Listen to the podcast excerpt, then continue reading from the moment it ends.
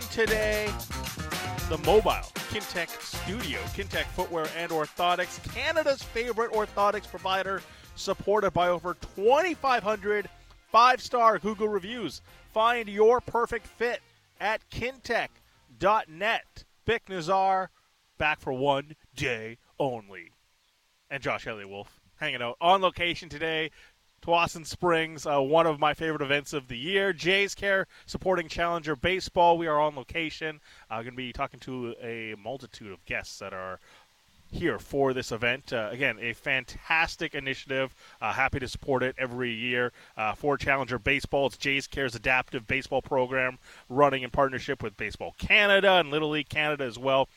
Designed to empower children, youth, and adults living with physical and or cognitive disabilities uh, using sport to teach uh, core life skills. Uh, it's always a fantastic event. We'll be talking to some of the guests uh, that come through here for the next four hours. We'll be talking about a bunch of other stuff, but uh, always uh, a blast to be on location for this event. It's real nice outside, real warm. But oh, yeah. going to be a great event, and we had to bring you in for, for one show. I missed you tapping in the righty. Yeah, and then uh, then you'll be gone for several months. I'm gone for several months. Not actually. News to me. Canberra on location, just like nodding along. He's like, months would be great. Unfortunately, it's days. Uh, yeah, I'm still away for another uh, week or two, but uh, uh always a blast to uh, come out for this one. Uh, again, Brad Hunt will join us later on today. Lloyd Moseby as well. Cody Franson, who's fresh off of the BC Hall of Fame induction with the OC or the 06 Giants team. Mm-hmm. so many dignitaries will stop on by the booth. We'll talk to a couple of people as well as part of the show uh, and part of the ongoing uh, discourse that uh, constantly happens here on the Sportsnet 650 airwaves. Do you want to be part of the show? As always, you can 650 650 into the Dunbar Lumber text message inbox. Dunbar Lumber with three stores to serve you in Ladner on Bridge Street, Dunbar Lumber Express at Ladner Center, or Arbutus in Vancouver online at dunbarlumber.com. So what have I missed, Josh, here for the last uh, what have you missed? Two weeks. Uh, a lo- well, not a lot. I was going to say a lot. It's chill not time. A lot. It's it's definitely relaxing. Um, it's peacetime right now. Yesterday, we had the Aho contract. Oh yes. So we talked about that and what it means for Elias Pettersson. So maybe we get into that a little bit more. Other than that, it's just been uh, NFL training camps, F- officially baseball. underway. Officially underway now. Yeah, and then uh, just a lot of baseball. Let's let, us start with Pettersson again. Uh, my, my, I had some sticker shock yesterday at the Aho deal. Did you? And usually sticker shock is, whoa, that's way higher than it was. That was way lower than I thought. Oh, okay. I just thought Sebastian Aho would be one of those players that does inform what the Elias Pettersson contract looks like. Because I think we talk about Pettersson in this way of, hey, the production's not always there, but he brings his defensive value and he does all these things. Whereas really, like that's kind of Sebastian Aho's claim, yeah, more so than anything right now, because he had this fantastic and look, uh, the defense uh, in Carolina looks differently because they play this unique style of hockey, and Sebastian Aho thrives in it. He, he, he got some Selke votes, probably deserved a lot more, but he's been getting Selke votes uh, his the last four years basically of his career. But that's someone who kind of hovers around that 80 point area, I think has maybe skill to get some more, but that's the guy you claim and say, hey, the defensive value boosts what he is moreover, and you've seen him have success as well in the playoffs, again, playing that style, and his defensive game maybe gets noticed more in the playoffs than it does during the regular season. And so when you see that number, because you know just how good of a player he is, he's to me he's a top ten center in the league and you see that number come in, and it's not as high as I thought it was going to be. And then we talk about Elias Pettersson, mm-hmm. and again, we, we, we frame it in the way of he can do this, but the value really comes another 20 points on the defensive side. He's played a lot more PK recently, been scoring on the penalty kill recently, and so it's like, oh, he can start doing all these other things. But honestly, the the production element really favors Elias Pettersson.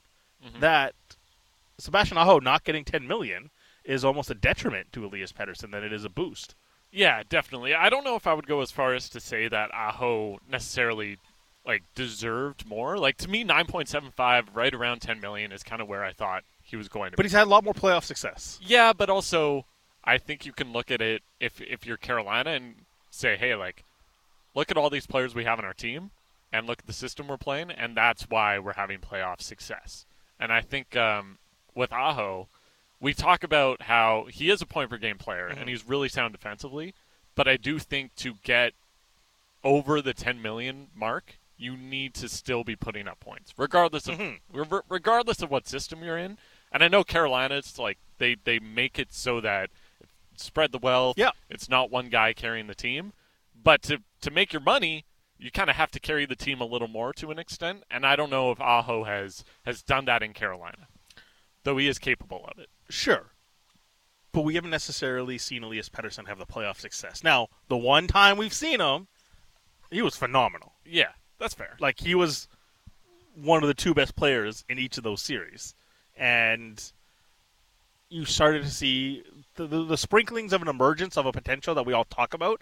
Why some of us don't grimace at like, oh yeah, eleven point five million dollars, just do it, Yeah, because I think we all see what the potential has been like. like he's going to he's going to make it worth it. he's going to make it worth it. And for a lot of people, they say "Well, we've barely seen this guy in the playoffs, and that's a valid point. But you're you're making some bets on potential and what the future might look like for Elias Pettersson. I think those are safe bets, but it's understandable for a lot of people to say, "Hey, I'm not quite there just yet." And then you actually start digging into some of the numbers, and this is why I was kind of looking at like that sticker shock to me, like Aho is a ten million dollar player. What do you have to do to start crossing those thresholds? And I'm going to give you a list of players here. You know me, I love doing lists here. It, it, it- it's easier in a to frame it. spreadsheet? Yes. Yeah, List in a spreadsheet. But you look at Elias Pettersson right now, and, and we're kind of fudging the numbers here a little bit because he has already surpassed uh, some of these figures. So we're, we're lowering the thresholds here. But it's five seasons now for Elias Pettersson. Some shortened season there, injury played years. But let's just say in the first five years of your career, centers that have played 300 games and scored 300 points. Mhm. So that's a, a fair, large sample size. Yep. And also in the first five years of your career. This is since the 04 lockout. Since then. So we're talking about uh, a healthy span of players here. Two decades, Yeah. almost worth of players. 18 years. These are the players that have put up those thresholds, and Elias Pettersson is among them. Because we're sitting here at 323 points over 325 games. So, so we've made the thresholds easier. Nathan MacKinnon, Brayden Point, Leon Draisaitl, John uh, Tavares, Paul Stastny, surprising name, Pettersson, Toews, Eric Staal, Jack Eichel, Getzlaf, Matthews, Kopitar, Nicklas Backstrom, Steven Stamkos, Malkin, McDavid, Crosby. And I, I've shared a list similar to this before, but when it, when you see all those names and hear all those names, what's one thing that jumps out to you? Why is Paul Stastny there? that's that's the main thing. But second is like, Yeah. uh, but second is What's a common trait amongst them all? most, They've all played with Paul Stastny, maybe. Yeah, that might be it. played for. Most of them have won a cup Yeah. for the most part. And and when you frame it like that, suddenly, like we always discuss these things, like oh, if you trade a first round pick and you win a cup, doesn't matter what you gave up. It, it, it suddenly justifies everything. Yeah. That list I just gave you, Elias Pettersson's among them. The only ones that haven't: John Tavares, Auston Matthews, and Paul Stastny. And uh, And and and uh, the Edmonton guys, McDavid. yeah, McDavid.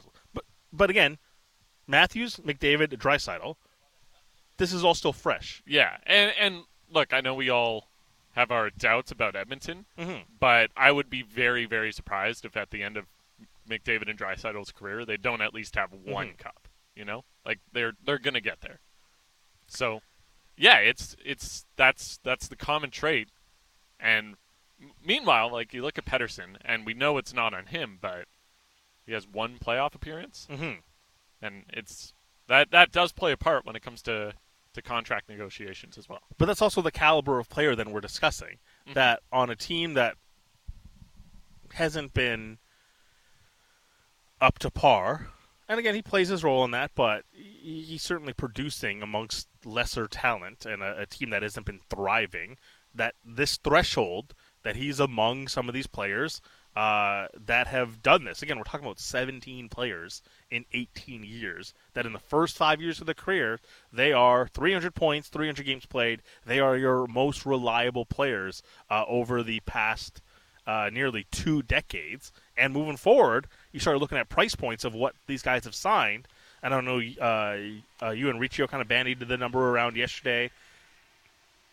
You look at the contracts that these guys have signed. It's term. Now some of these predate the the the CBA, and there's 12 year contracts there with Sidney Yeah. Crosby. There's a 12 year deal uh, with, with like a Henrik Zetterberg is in there in around this range.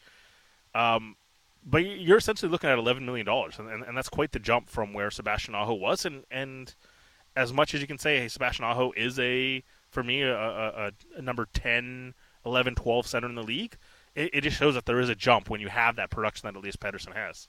Yeah, and I will say when we bring up the playoff and, and Stanley Cup conversation with it as well, I almost wonder if that plays more into Pettersson's camp because they're like, hey, look, like we've got this guy who you mentioned the names is in this echelon of Mhm. player, and you haven't been able to make the playoffs, let alone make a make a Stanley Cup run. And I think we can all agree that's not on Pettersson, but that might be a reason that he gets paid more because they look at it and say, if he's going to stay in Vancouver and, and put his faith in what you guys are building, you have to compensate him a little bit more. Uh, but when I when I look at Aho, the point I was making yesterday is to me, I view at least the potential of Elias Pettersson as one point one million to one point five million dollars better than Aho per season, and that's that's kind of where I feel like he's going to end up being.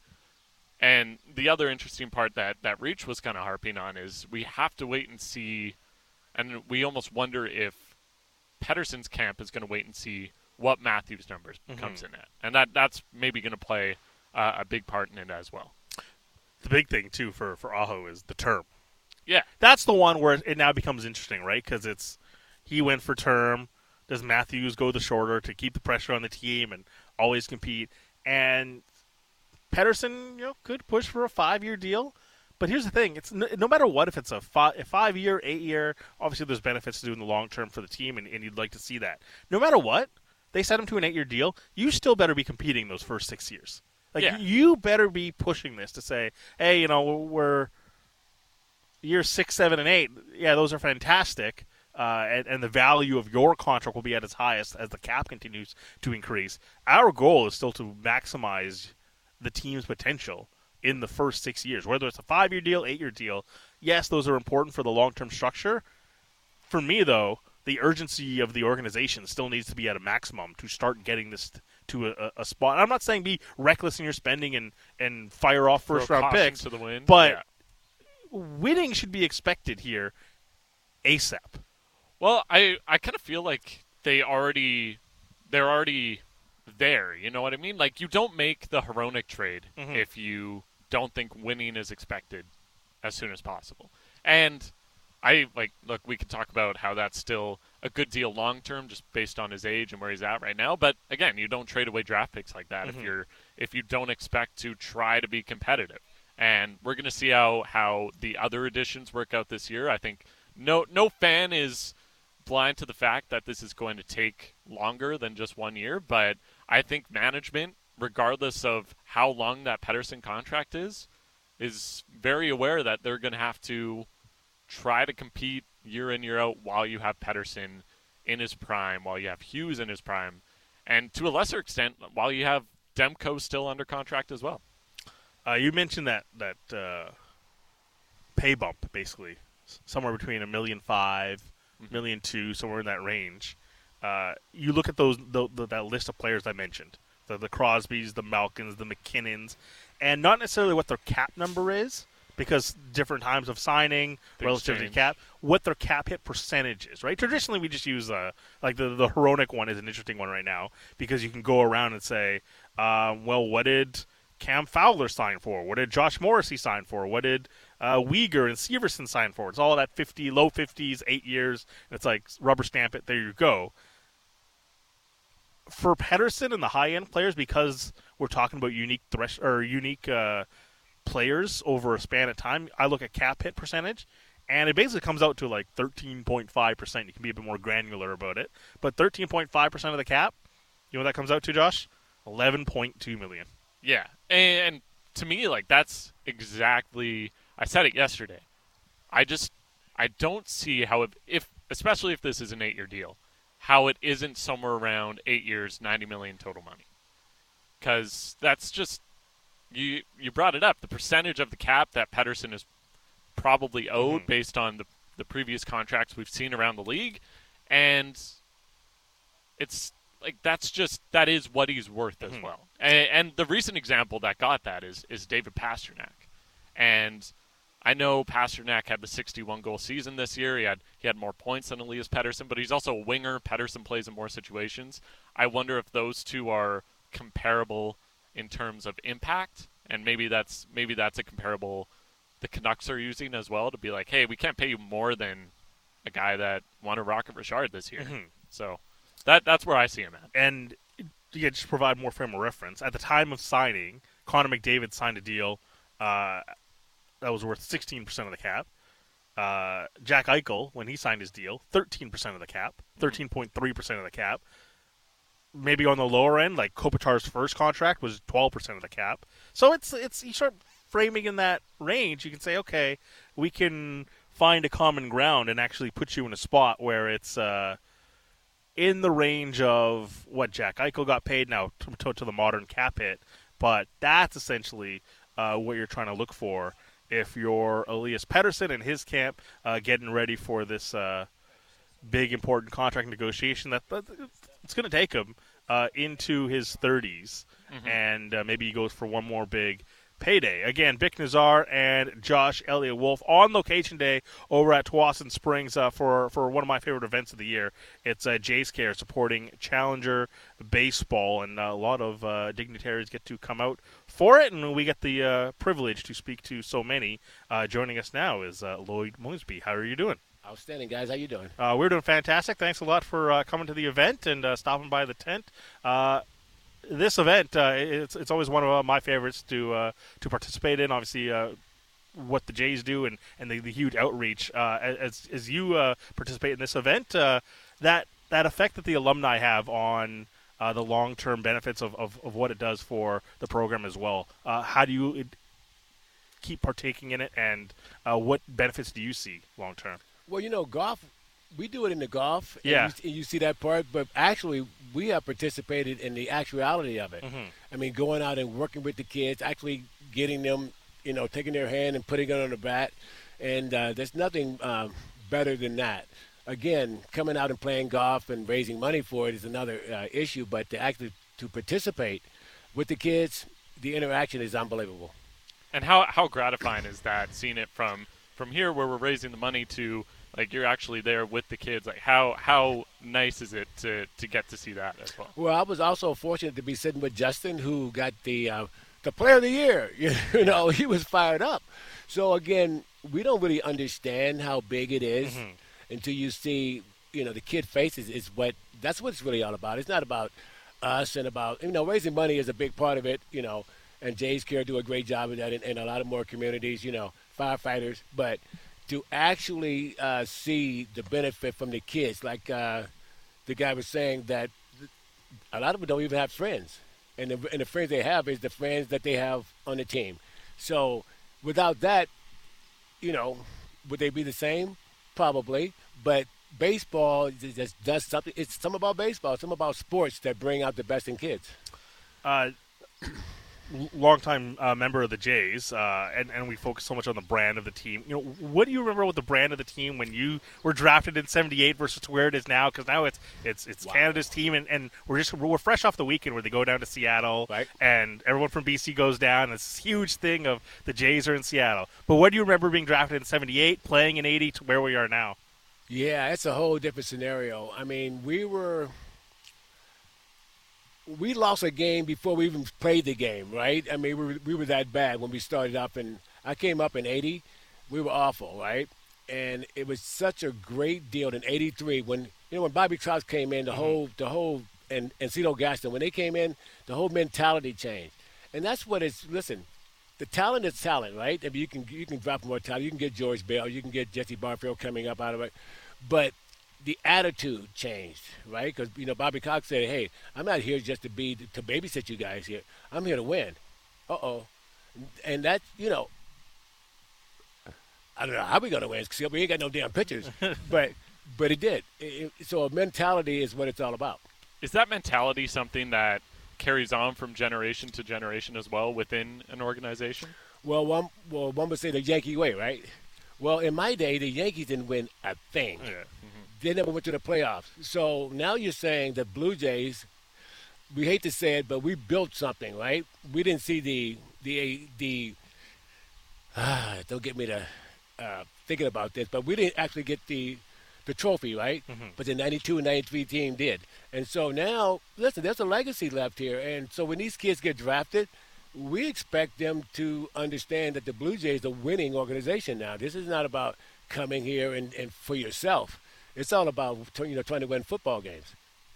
Can a group switch that mentality? You kind of mentioned the, the, the new coaching staff comes in and Bobby Cox comes in did you personally feel yourself change, or was that something that you always had in you that was now brought out because of the coaching?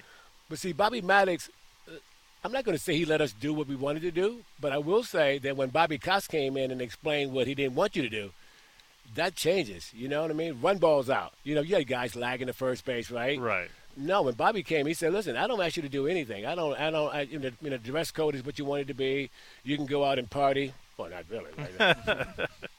but run the ball. No out. social media. Then. Right, yeah, yeah. no, that we had. thank God we had no social media. All he wants you to run the ball out.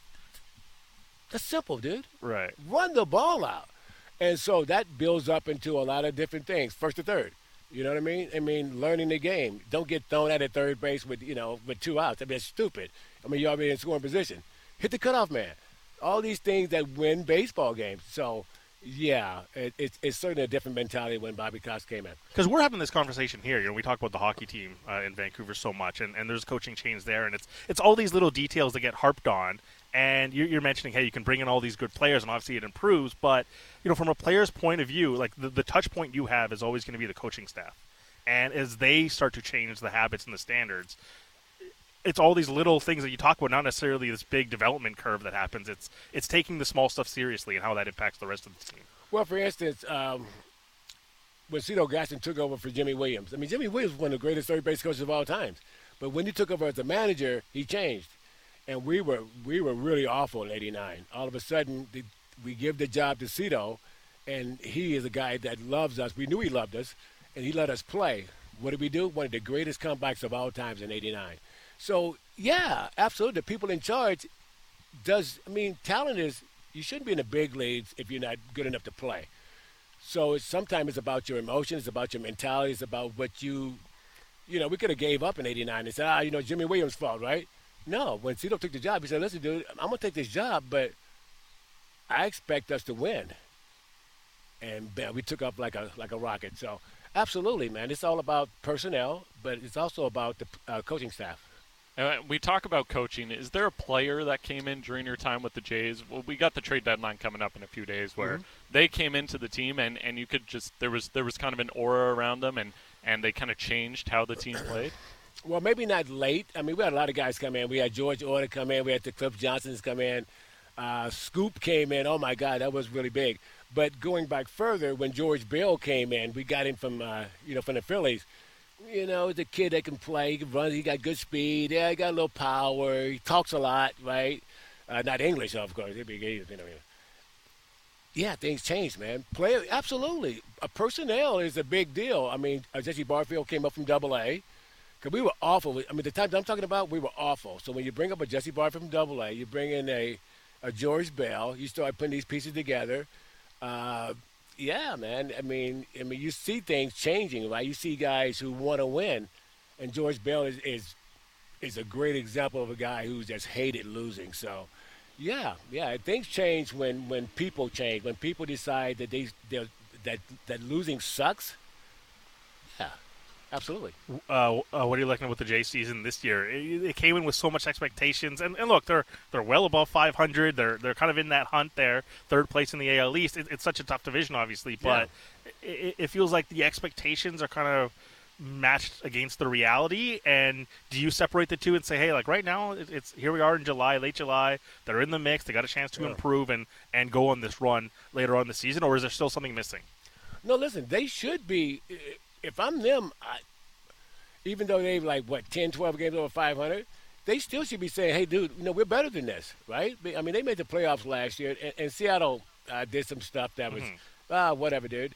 I'm saying with the pitching staff that we have, the starting pitching that we have, and, and the players, obviously, I don't, you know, I, I don't really want to name all the players because we traded, you know, Gurriel. Mm-hmm. Uh, I mean, we, we traded some great players. I think this team can win. And if they don't feel that way, even though I know that we're trying to fight for a wild card right now, it would be a disappointing uh, season if we don't win and get into the playoffs and get to that next level. It, it, should be disappointing, and they should feel that way. Is there is there a piece you think might be missing? Again, we we got trade deadline coming up in a few days. Is there a, well, a position they need to I mean, That's going to be obvious. I mean, this is not something that I'm not a, a genius or anything, but the the middle bullpen has to. I mean, something has to happen there right. because the other night we had that game one. Come on, I mean that game is over, right? I mean we came back in the in the ninth and we scored three runs in the ninth. Everybody's cheering, everybody's eating ice cream, and they're going home. Uh oh, and that was the back end, right? Uh, because Romano didn't pitch that night. But that's not the point. The point is, pitching win games. We're there to make sure that they know that. At the end of the day, if you can't get nobody out, what was it, 98? Mm-hmm. Yeah. If you score in, uh, uh, eight runs, ball game. Okay.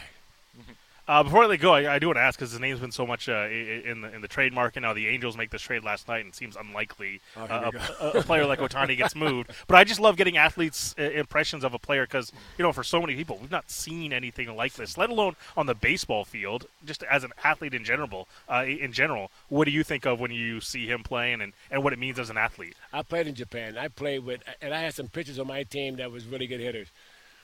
I'm telling you, I don't think none of us have seen this. This man's got speed, right? This man's got an arm, which we already know he's got. But he's a pitcher. I don't like pitchers. This guy can hit. He can hit for power. He's a good-looking kid. I mean, what do you want, guys? I mean, what do you want me to say? Huh? Something bad about this kid? this kid is one of the greatest players I've ever seen. Is is another sport that you think of like oh this is what translates like the only one I think of is like Deion Sanders or Bo Jackson. It's not even close. Yeah, but it's, it's, it's, they're not really playing both no. ways. It's, so different. No, no. Listen, Babe Ruth. Somebody said Babe. I don't. Uh, yeah. Jesse Barfield played with Babe Ruth uh, back in the day, so he was that old. Other than that, I don't know anybody. Do you know anybody that could pitch oh. like this, that could run like this, who can hit like this, who can I'm do ashamed, it all. I'm ashamed to even answer the question. Yeah. yeah. Uh, Lloyd, we really appreciate you stopping by. Enjoy the day, and uh, thanks a lot for uh, participating in, in uh, a fantastic day. Thanks, guys. Appreciate it's, it. Uh, Lloyd Moseby, who joins us here uh, at Tsawwassen Springs for a fantastic event. Jays Care helping Challenger Baseball. We'll be back in a minute here on the home of the Canucks, Sportsnet 650.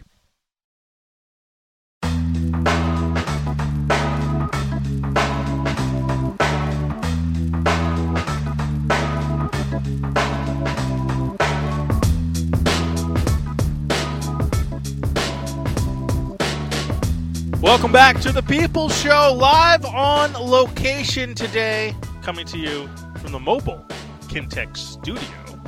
Bik Nizzar, Josh Elliott Wolfe. We're over at Tsawwassen Springs today. Fantastic event. Jays Care supporting Challenger Baseball. Just to show you the impact of what this program has. Over 9,000 children and youth across Canada participating in Challenger baseball programs last year. 283 different programs running in community schools uh, or through community based organizations. And 61% parents and guardians uh, indicate that Challenger baseball, this is the importance of this. Like, you're listening to sports radio, we're on sports radio, we all love sports. 61% parents indicating that uh, this is the only sports programming their child is participating in. So That's you think huge. of the impact of what uh, sport can do in all communities. uh, just having this access uh, to playing in, in, in baseball is massive. You want more details? Uh, head online, jayscaregolf.ca, and just what this program does for so many across this country. Uh, and it's a it's a fantastic day uh, every year when we get to do this. Uh, it's an adaptive baseball program uh, run with Baseball Canada and Little League Canada, uh, helping support athletes, uh, teaching athletes living with disabilities. You know th- those life skills that you learn from sports, that uh, you know teamwork, communication. We were just talking to Lloyd Moseby there just a minute ago, and working with those players and seeing you know the the, fen- the fundamentals being learned, but also all the core life skills being learned because of a chance to play sports. Yeah, and you think back to like when you were a kid playing sports, like all the everything you learned and and not only like the friends you made along the way, but like the life lessons as Mhm. well. And it's it's really important that that's available to to every single kid. And and Jays Care does a does a great job of that. Challenger Baseball does a does a great job of that. Uh, again, get more details online, jayscaregolf.ca. Again, we're hanging out here today till 3 o'clock. We'll talk to many of the members that are on hand, including uh, Lloyd Moseby. Uh, we're talking there with. He was uh, wonderful. That was amazing. Yeah. I, I felt like he could have gone on for another uh, 25 minutes. We only had so much time, uh, but there was there, there were stories oozing out there, and I, I do love talking about with athletes right now, even if they're not baseball players. Shohei Ohtani, Yeah. just as because it's so hard to even be good at one thing and make it to the big leagues in whatever league you're in. For instance, here in Vancouver, the Canucks just go sign Ian Cole, and we're, where we talk about it, it's like, hey, defensive D man at this side of the game, he is so good, and that's where the value in him lies, and he's going to do X, Y, and Z. But offensively, you're like, But offensively, it's like, hey, if you pair him with Hughes, maybe you get X amount of assists or whatever. yeah, Here's a guy who's not even just like, hey, he's so good at this other thing, and we accept that he's only okay. He's exceeding at both sides of what he's doing. Like today, he went five innings with, With a per- perfect game. Yeah. Now he got broken up in the fifth, but that's on top of what he does with his bat, which is already so great. which is probably the best in the league right now. So when you ask athletes, because like so many of them are like, "Hey, how can I be great at one thing?" And that's the thing that gets coveted, and that's the thing that puts me in the show. We're not even talking about, oh, he's he's good for average with his bat. Yeah. Oh, he, he hits for power with his bat. He can drive runs in. It's all those things. And by the way, I'm going to throw some heat. I'm going to throw with Yeah. with a variety of pitches. I'm going to get you out of jams. I'm going to eat a lot of innings.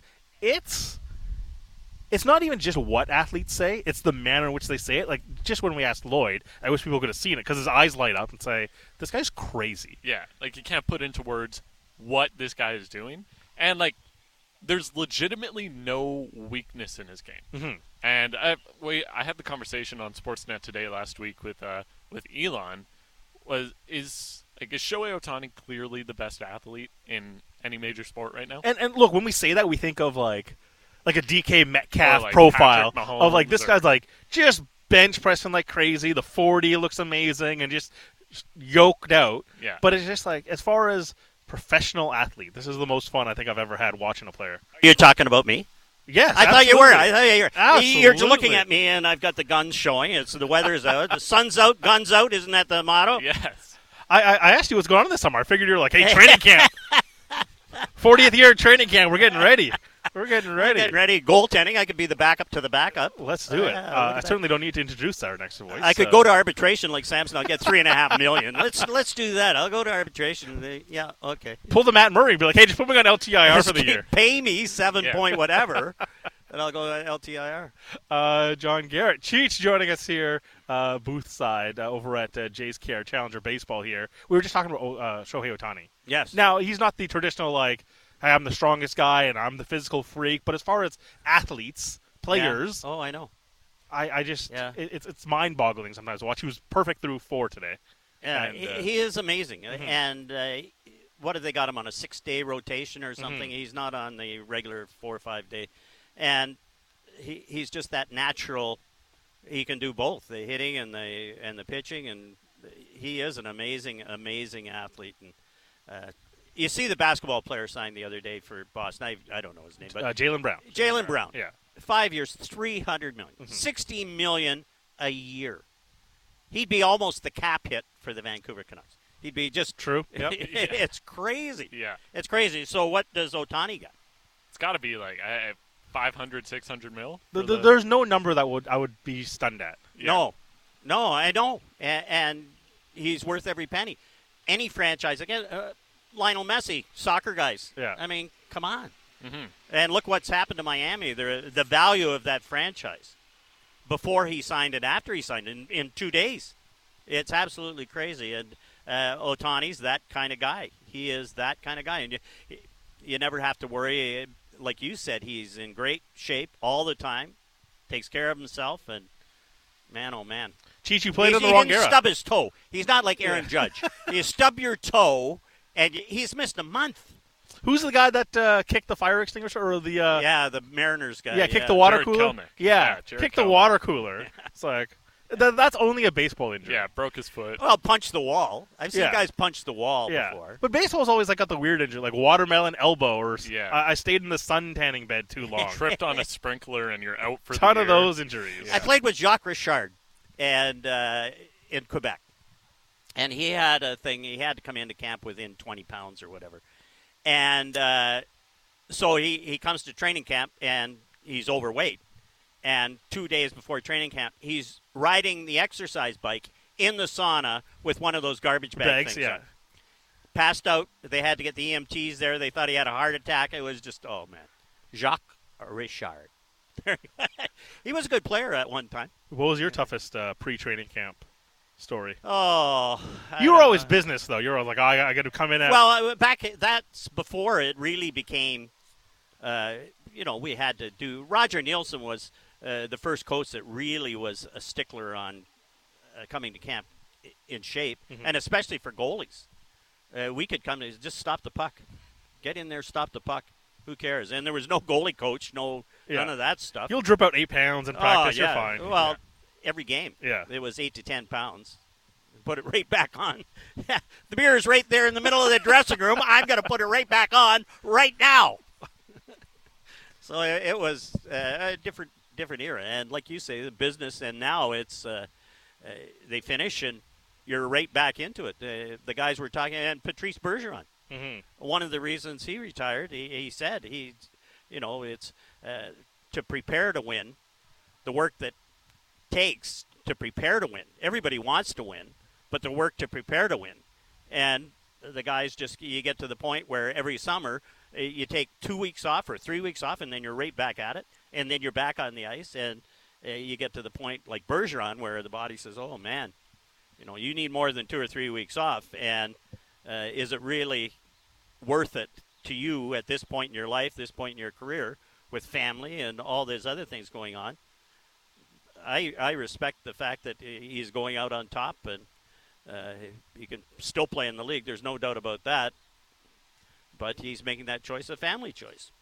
Were there any players you played with that did approach it with more of a, a modern style in the well, summer? Gordie Howe, like, and I played with Gordie in Hartford when he was 52, and But you don't get to 52 if you don't. No, Yeah, I know, yeah. and uh, an amazing, amazing guy, who, uh, and back then it it was, oh, let's after practice, let's go to lunch, Mm-hmm. and the lunch went from twelve thirty to six thirty, and uh, Gordie just he looked after himself and took care of himself, and uh, there was no strength coaches or any of that stuff, no dietitians, steak and French fries pregame meal, with a chocolate sundae to top it off.